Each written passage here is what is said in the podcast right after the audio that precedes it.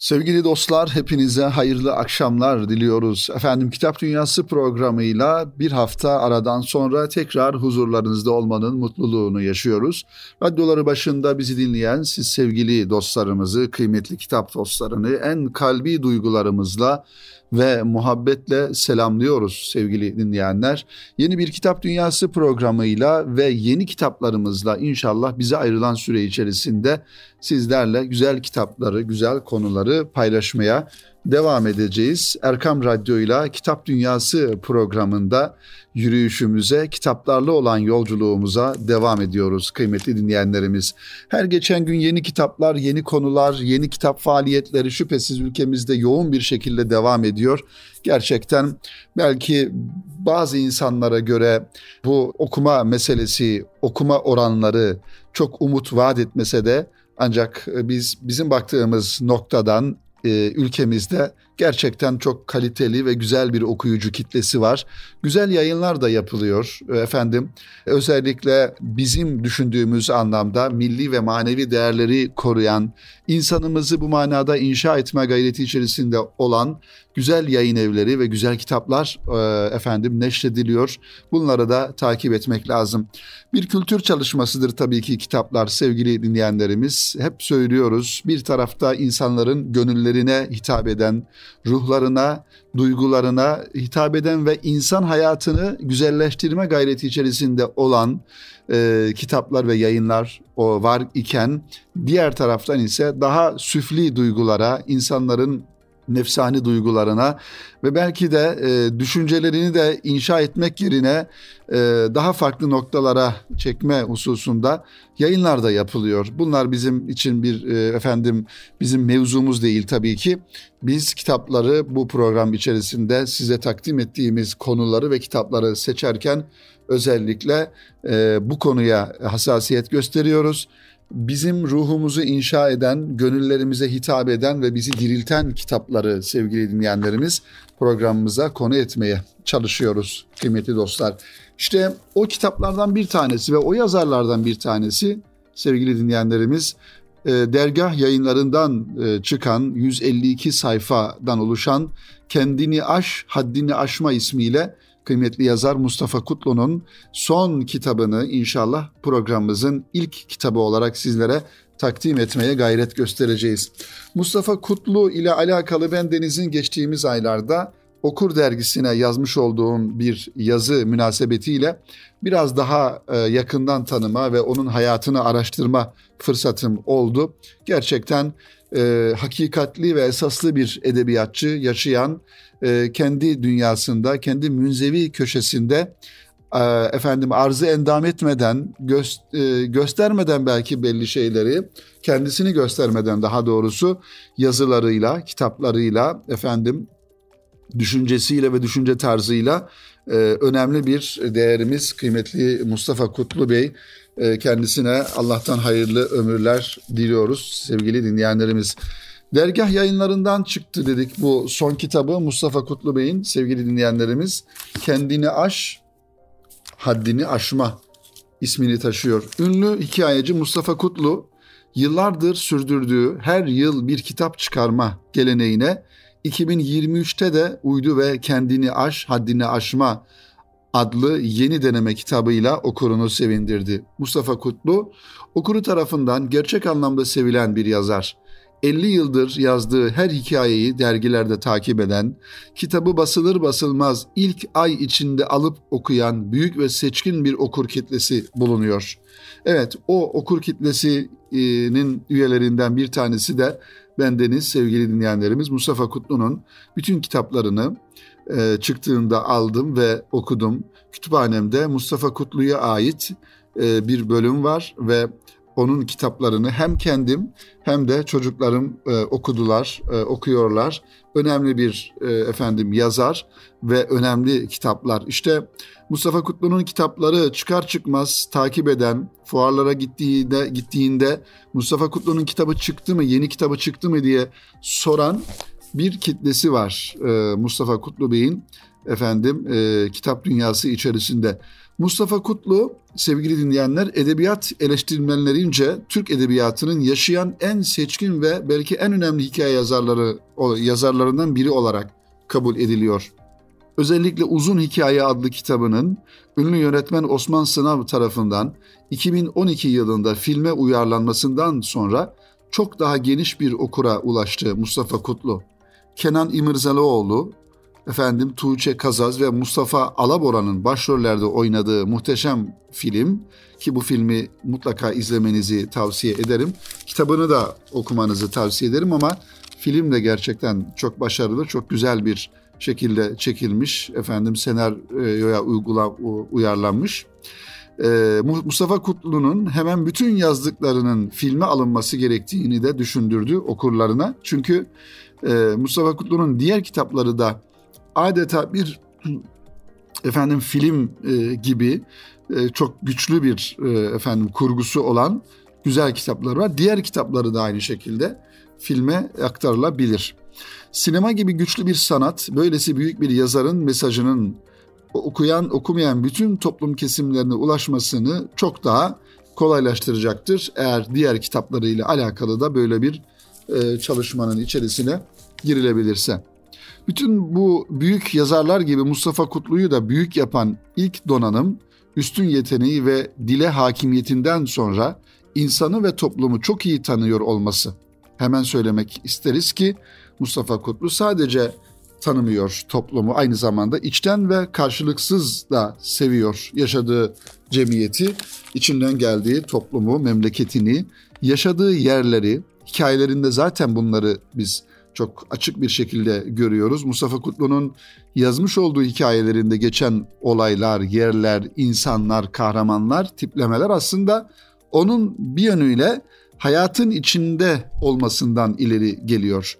Hayatın içinde insanlarla birlikte beraber yaşandığı takdirde bir yazar olarak tabii ki daha e, farklı ve daha güzel gözlemler ortaya konulabiliyor. Bu da doğal olarak e, o yazarın yazılarına, hikayelerine, kurgularına yansımış oluyor.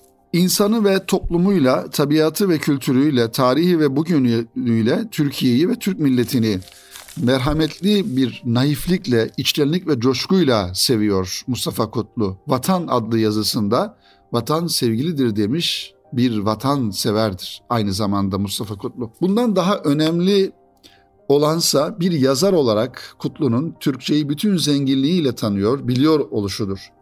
Yunus Emre'den günümüze Türk edebiyatının seçkin eserlerinin iyi bir okuru olan Mustafa Kutlu, çok uzun yıllar boyu 8 ciltlik Türk Dili ve Edebiyatı Ansiklopedisinin yayınını da yönetmiştir. Erzurum Edebiyat Fakültesi mezunu olduğunu ve bir süre öğretmenlik yaptığını da hatırlatalım. E, Tunceli'de öğretmenlik yapıyor. Bir iki yıl kadar öğretmenlik yapıyor ve daha sonra da İstanbul'a yazı hayatına, e, İstanbul'a gelerek yazı hayatına başlamış oluyor. Dergah yayınlarında, Dergah dergisinde daha doğrusu. Evet öte yandan bu büyük tecrübe ve birikim Mustafa Kutlu'nun eserlerinde ham bir malzeme veya bilgi yığını olarak asla karşımıza çıkmaz. O adeta her şeyi okuyup unuttuktan sonra son derece açık, yalın, çarpıcı, içten gelen bir doğallıkla yazmaktadır. Şiir sanatındaki sehli mümteni yani kolayca söylenmiş gibi görünen güçlü anlatım ve derin anlam sanatı Kutlu'nun hem hikayelerinde hem denemelerindeki kısa cümlelerinde sıkça karşımıza çıkıyor. Olayların ve mekanların aktarımı o kadar canlı, kişiler öylesine gerçektir ki Türkiye'nin her şehrinden okuyucular anlatılanların kendi şehrinde ve kendi semtinde geçtiğini düşünebilirler. Hatta hikayede anlatılanın kendi hikayesi olduğunu düşünen çok sayıda okurla karşılaştığımızı da ifade etmek lazım. Bizim kuşağımızda sevgili dinleyenlerimiz her vatansever genç ilk kez 1979'da basılan Yokuşa Akan Sular kitabındaki dava delisi Kerim tiplemesinde kendisinin anlatıldığını düşünürdü. Sonra yoksulluk içimizde veya ya tahammül ya sefer ardından bu böyledir geldi Mustafa Kutlu'nun kitapları. Bu Mustafa Kutlu klasiklerinin altın vuruşu ve belki Zirvesi ise 1990 yılında okurla buluşan Sır kitabıydı. Bir buğday tanesinde bütün bir insanın, bir su değirmeninde bütün bir dünyanın sırrını bulanların ve aşkla yeniden yeşil ekine yel düşmüş gibi yola düşenlerin hikayesidir Sır. Evet, gerçekten bu kitapları e, okuduğunuzda sevgili dinleyenlerimiz tamamen bu dünyanın keşmekeşinden, yoğunluğundan, kargaşasından kurtulup ayrı bir aleme Mustafa Kutlu'nun dünyasına, onun aslında sizin adınıza kurduğu o gerçek dünyaya, hakiki dünyaya e, dahil olmuş oluyorsunuz. Ki kitaplarında Mustafa Kutlu'nun çok yoğun bir tasavvuf efendim e, rengi de vardır. Tasavvuf boyası da vardır. Oradaki insanların, karakterlerin e, hayatta ne kadar müstani yaşadıklarını ve ne kadar mütevazı yaşadıklarını da kitaplarından e, ki kurgularından görebiliyoruz. 1980'ler ve 90'lar Türk hikayeciliğinde Mustafa Kutlu çağıydı adeta. 2000'deki ilk uzun hikaye türündeki kitabı ise Kutlu hikayeciliğinde yeni bir dönem başlattı. Bu tarihten sonra artık iç içe geçen halkalar gibi örülmüş, aynı gerçekliğin olayın içindeki bir diğer kahramanın gözünden anlatıldığı ve kitaptaki hikayelerin hepsi birden okunduğunda bir tür roman bütünlüğü oluşturan kitaplar yerine tek ve uzunca bir hikayenin yer aldığı kitaplar geldi. Evet, kısa hikayelerinde az önce isimlerini zikrettiğimiz e, kitaplarda Ya Tahammül Ya Sefer, Bu Böyledir, Sır gibi ve Yokuşa Akan Sular gibi hikayelerde sevgili dinleyenlerimiz e, hikayeler tabii farklı ama orada genellikle bazı e, kahramanlar e, aynı kahramanlardı. Aslında olaylar ve gelişen hadiseler farklı olmasına rağmen bütün kitapları bir araya getirdiğinizde büyük bir romanın parçası olarak da görülmüş oluyor. Bu da Mustafa Kutlu'nun ayrı bir usta e, yönünü bize e, göstermiş oluyor. Evet, kitaplarını kiraz mevsimine denk getirmeye özen gösterir Mustafa Kutlu. Bir kilo kiraz fiyatıyla bir kitabın fiyatının aynı olmasının hayatın akışına uygun olacağını düşünür. Filme alınmayı neredeyse hazır ve sinematografik bu yazışta Kutlu'nun resim yeteneğinin aynı zamanda ki ressamdır kendisi e, bu yeteneğinin de katkısı olduğu söylenebilir. Mustafa Kutlu bu kurguyla gerçeğin örtüşmesi durumunu çokça tecrübe etmiş olmalıdır ki Kambur Hafız ve Minare adlı hikayesinde doğrudan bu temayı ele alır. Hikayede anlatılanların kendi özel hayatı olduğunu düşünen bir okur İstanbul'a gelip Mustafa Kutlu'yu bularak tartışır ve ondan ısrarla hikayesindeki kötü sonu değiştirmesini ister. Yazar yeni baskıda sonu değiştirmeye söz verir fakat hikaye bu söz veriş sebebiyle öyle sürpriz bir biçimde sona erer ki birden başa dönüp metni yeniden okuma ihtiyacı duyarsınız. Evet öyle bir e, sanat tarafı da var Mustafa Kutlu'nun yazdığı metinlerde. Hakikaten bir yeri kaçırırsanız eğer okuduğunuz metinlerde tekrar başa dönüp bir daha Allah Allah burada ne diyordu, olay nasıldı diye okuma ihtiyacı duyarsınız. Bu her şeyden önce yazarın hayatla ve toplumla iç içeliğini gösteren toplum ve insan gerçeğini adeta nabzından tutmuş gibi doğru tespit etme başarısıdır. Daha önce İstanbul özelindeki denemelerini Şehir Mektupları adıyla yayınlamış olan Mustafa Kutlu, ikinci deneme kitabı Akasya ve Mandolin ile sosyal ve kültürel hayatımızın yaşadığı büyük ve kaçınılmaz çalkanlığı tasvir ederken çıkış yolları arıyor ve öneriler ortaya koyuyordu. Serinin üçüncü kitabı ve şu anda size takdim ettiğimiz Kendini Aş, Haddini Aşma ise belki de 40 yıldır bütün denemelerinde söylediklerinin özü ve özeti bir eser. Çılgın tüketim toplumunun, vahşi kapitalizmin, gökdelenlere boğulan şehirlerin, insanın ve tabiatın ölümcül tahribatının karşısında durun ve geri dönün diye feryat eden yazılardan oluşuyor. Tabiata dönüşü, insanın kendine dönüşüyle, onu da insanın kendini bilmesiyle eş zamanlı ve eş anlamlı olarak ele alıyor Mustafa Kutlu. Evet, şu ifadelerle bu kitabımızın tanıtımını bitirelim ve sevgili dinleyenlerimiz dileyelim ki Mustafa Kutlu daha çok kitaplar bıraksın bize ve daha çok hikayeler yazsın. Evet, vatan mevlittir, ütri'nin tekbiridir, ezandır, minare ve kubbedir, sebildir, vatan ilahidir, türküdür. Vatan Yunus'tur, Yunus Emre'dir. Neden? Çünkü vatan onun yokluğunda yerine koyacak bir şey bulamamaktadır. Vatan dayanışma, paylaşma, adalet, şefkat, merhamet ve fazilettir. Vatana gösterilecek muamele, hürmet, hizmet ve merhamettir. Vatan Selimiye'dir, Hacı Arif Bey'dir, Mevlana'dır. Vatan Ayasofya, Hacı Bayram, Akşemseddin, Eyüp Sultan ve Hacı Bektaş'tır. Evet, vatan başbar, halay ve toprağa vurulan dizin izidir. Evet sevgili dinleyenlerimiz işte bu cümleler Mustafa Kutlu'nun Kendini Aş, Haddini Aşma isimli kitabından aktaracağımız son cümlelerdi.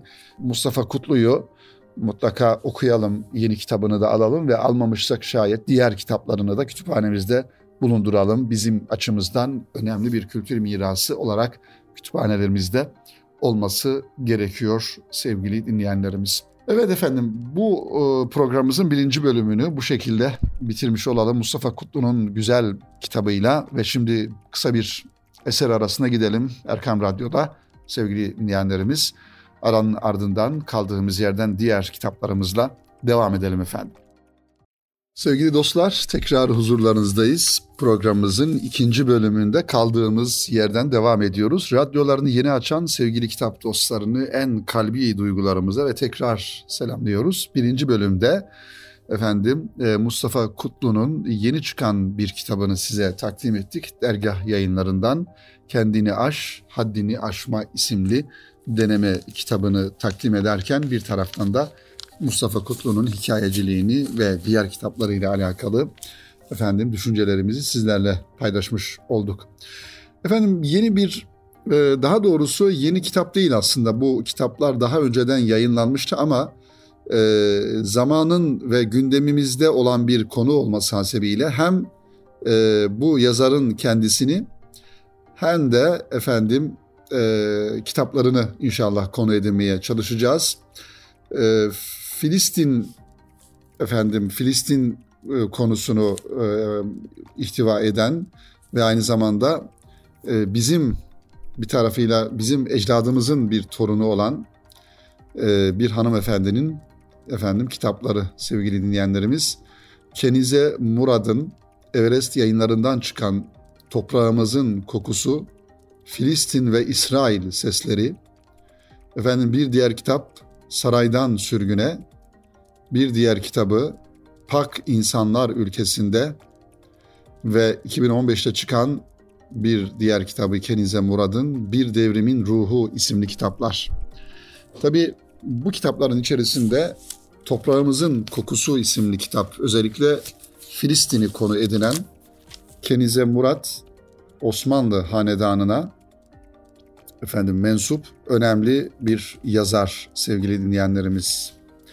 5. Murad'ın torunu kendileri.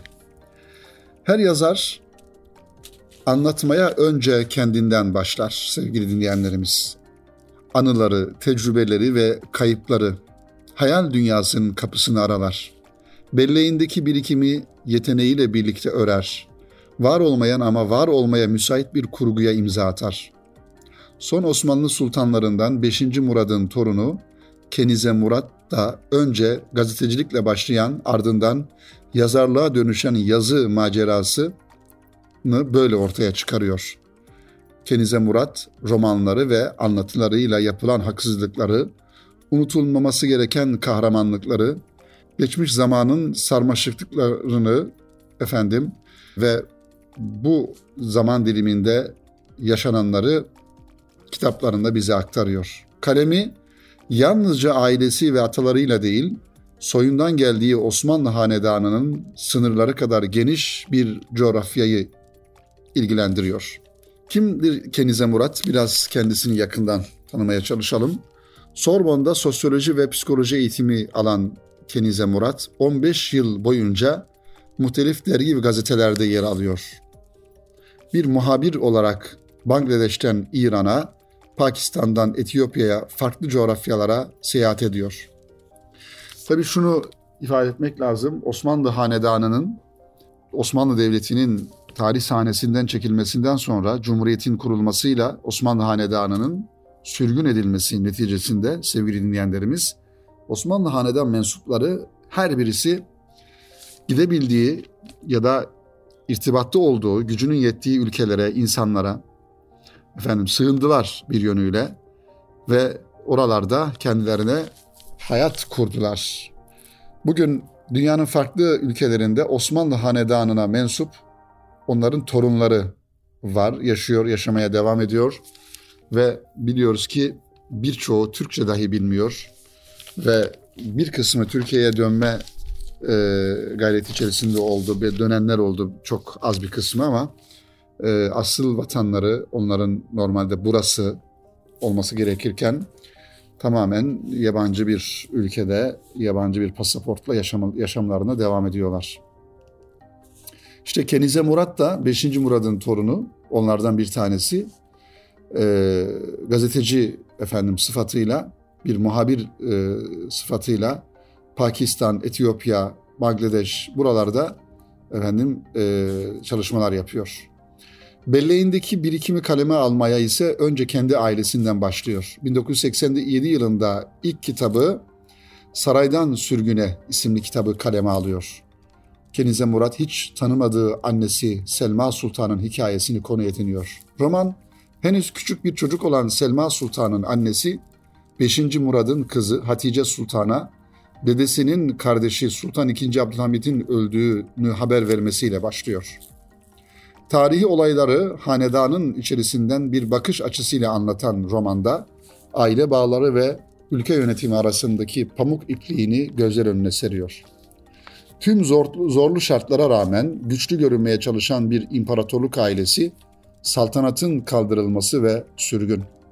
Hanedanın minik sultanı Selma, Lübnan'da yamalı çoraplı prenses oluyor. Annesi Selma Sultan'ın hikayesinin bittiği yerde Kenize Murad'ın hikayesi başlıyor. Murat, Murad'ın 1998 yılında sürgündeki aile hikayesinin ikinci kuşağını dolayısıyla kendini anlattığı ikinci kitabı Badalpur Bahçesi aynı zamanda sürgünde doğan yetişen tüm hanedan mensuplarının ortak bir yarasına odaklanıyor. Batı ve Doğu arasındaki kimlik karmaşası problemine. Başta Fransa olmak üzere tüm Avrupa'da iki romanıyla büyük bir yankı uyandıran Kenize Murat, üçüncü kitabında Doğu'nun masalsı geçmişini bir kenara bırakıyor, 15 yıllık Orta Doğu muhabirliği tecrübeleriyle yola çıkıyor ve soluğu Filistin'de alıyor. En uzun huzur ve barış dönemini atalarının hüküm sürdüğü yıllar olan Filistin'de İsrail işgalinin günlük hayata nasıl yansıdığını gözlemliyor.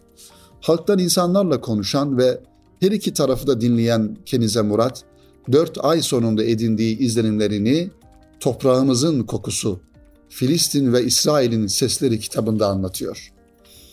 Romancı duyarlılığını gazetecilik deneyimiyle birleştirip ortaya koy, çıkarmaya çalıştığı çatışmanın gerçek kurbanlarının sesleriyle ilk kez bu kadar gerçek ve çıplak olarak e, karşılaşıldığı kitap ta bu konular gün yüzüne çıkıyor.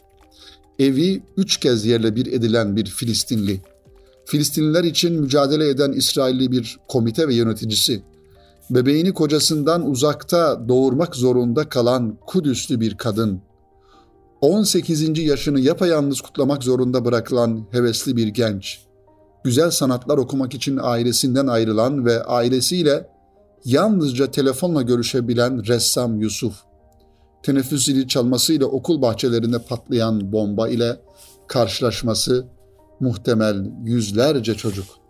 Kenize Murat dinlediği anıları aktarırken şaşkınlıktan zaman zaman mimiklerini tutamadığını da satırlarına ekliyor. Filistinliler ona anlattıklarının uydurma değil, gerçek olduğunu hesaplamak için tarihi, mahkeme kararlarını, haberleri şahit gösteriyorlar. Oysa Kenize Murat Filistinlilere değil, bir milletin bu kadar zalimleşebileceğine inanamıyor. Kenize Murat, anılarında yer verdiği Filistinlileri korumak için birçoğunun adını ve yer isimlerini kitapta değiştiriyor. Oysa Filistinlerin böyle bir çekincesi olmadığını kitabının ön sözünde şu cümlelerle ifade ediyor. Filistinlilerle yaptığım görüşmelerde bana hikayelerini anlatan insanları korumak amacıyla kişi ve yer adlarının çoğunu değiştirdim. Bazen bunu yaptığımda bana buna gerek olmadığını, hayatlarının zaten ölümden farksız denilebilecek kadar çekilmez olduğunu söylediler diyor Kenize Murat kitabının sözünde. Toprağımızın kokusu Filistin ve İsrail'in sesleri kitabından sonra tüm Fransız basını tarafından görülmezden gelinse de Kenize Murat elindeki kalemi bırakmıyor, köklerine saygıyla bu kez yönünü annesinin kökeninden babasının kökenine çeviriyor ve Hint racası babasının ülkesinden güçlü bir kadının hikayesini anlatmaya koyuluyor.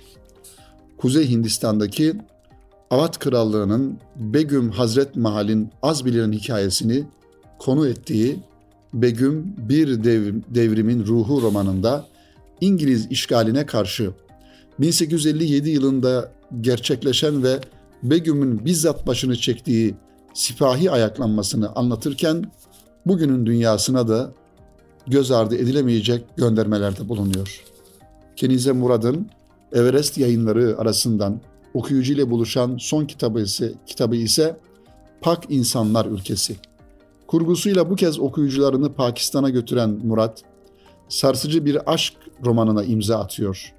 Tarihi anlatılardan sıyrılarak günümüze odaklanan bu hikayede kendisi gibi Fransız bir gazeteci olan anne, nükleer güce sahip tek Müslüman ülke, ülke olan Pakistan'da bir araştırma yürütüyor.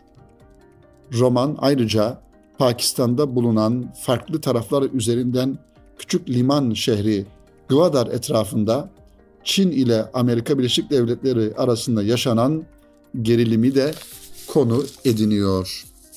Üç tane güzel kitap, hatta dört tane sevgili dinleyenlerimiz, Kenize Murad'ın Everest yayınlarından çıkan Begüm Bir Devrimin Ruhu, Pak İnsanlar Ülkesinde, Saraydan Sürgüne ve Toprağımızın Kokusu isimli kitaplarını Kenize Murad'ın kaleminden mutlaka okumanızı tavsiye ediyorum. Bir efendim dramla, acıyla dolu hayatın ki kendi annesini tanımamış bir insan sürgün e, yaşamış aile olarak e, ve bir hanedan mensubu bir gazeteci sevgili dinleyenlerimiz. Kenize Murad'ın hayatını da merak edelim, okuyalım mutlaka kıymetli dinleyenlerimiz ve tabii ki kitaplarını da. Efendim bu hafta bizden bu kadar. Dört tane kitabı sizlere kısaca dilimizin döndüğünce anlatmaya çalıştık. İnşallah önümüzdeki hafta yeni bir kitap dünyası programıyla ve yeni kitaplarla tekrar sizlerle buluşmayı ümit ediyoruz. Hepinizi Rabbimize emanet ediyoruz. Hoşçakalınız, hayırlı kalınız efendim.